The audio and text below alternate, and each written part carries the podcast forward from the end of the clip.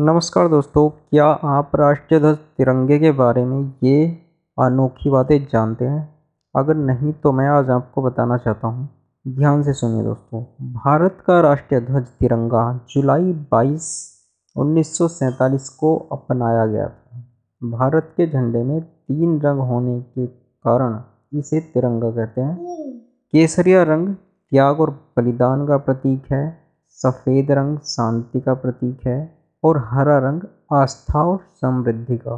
पिंगली बैकैया ने तिरंगा ध्वज डिज़ाइन किया था, जो खुद एक स्वतंत्रता सेनानी थे। तिरंगा केवल खादी से बनाया जाना चाहिए।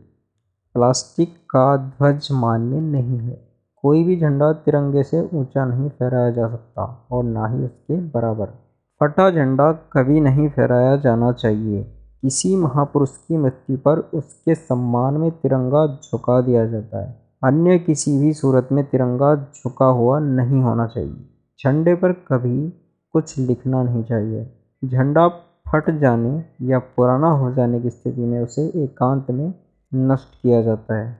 साल 2002 से पहले कभी भी और कहीं भी झंडा फहराने की अनुमति किसी भारतीय को नहीं थी। शहीदों के शरीर पर डाला गया तिरंगा दोबारा नहीं फहराया जाता, उसे उनके साथ ही जला दिया जाता है।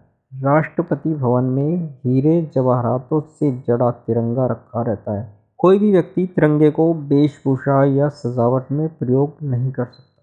किसी भी स्थिति में तिरंगा ज़मीन से टच नहीं होना चाहिए। दोस्तों, कैसी लगी ये जानकारियाँ? मुझे कमेंट बॉक्स में ज़रूर बताएँ। तो ऐसी जानकारियों के लिए मेरे चैनल को फॉलो करना ना भूलें। थैंक यू दोस्तों।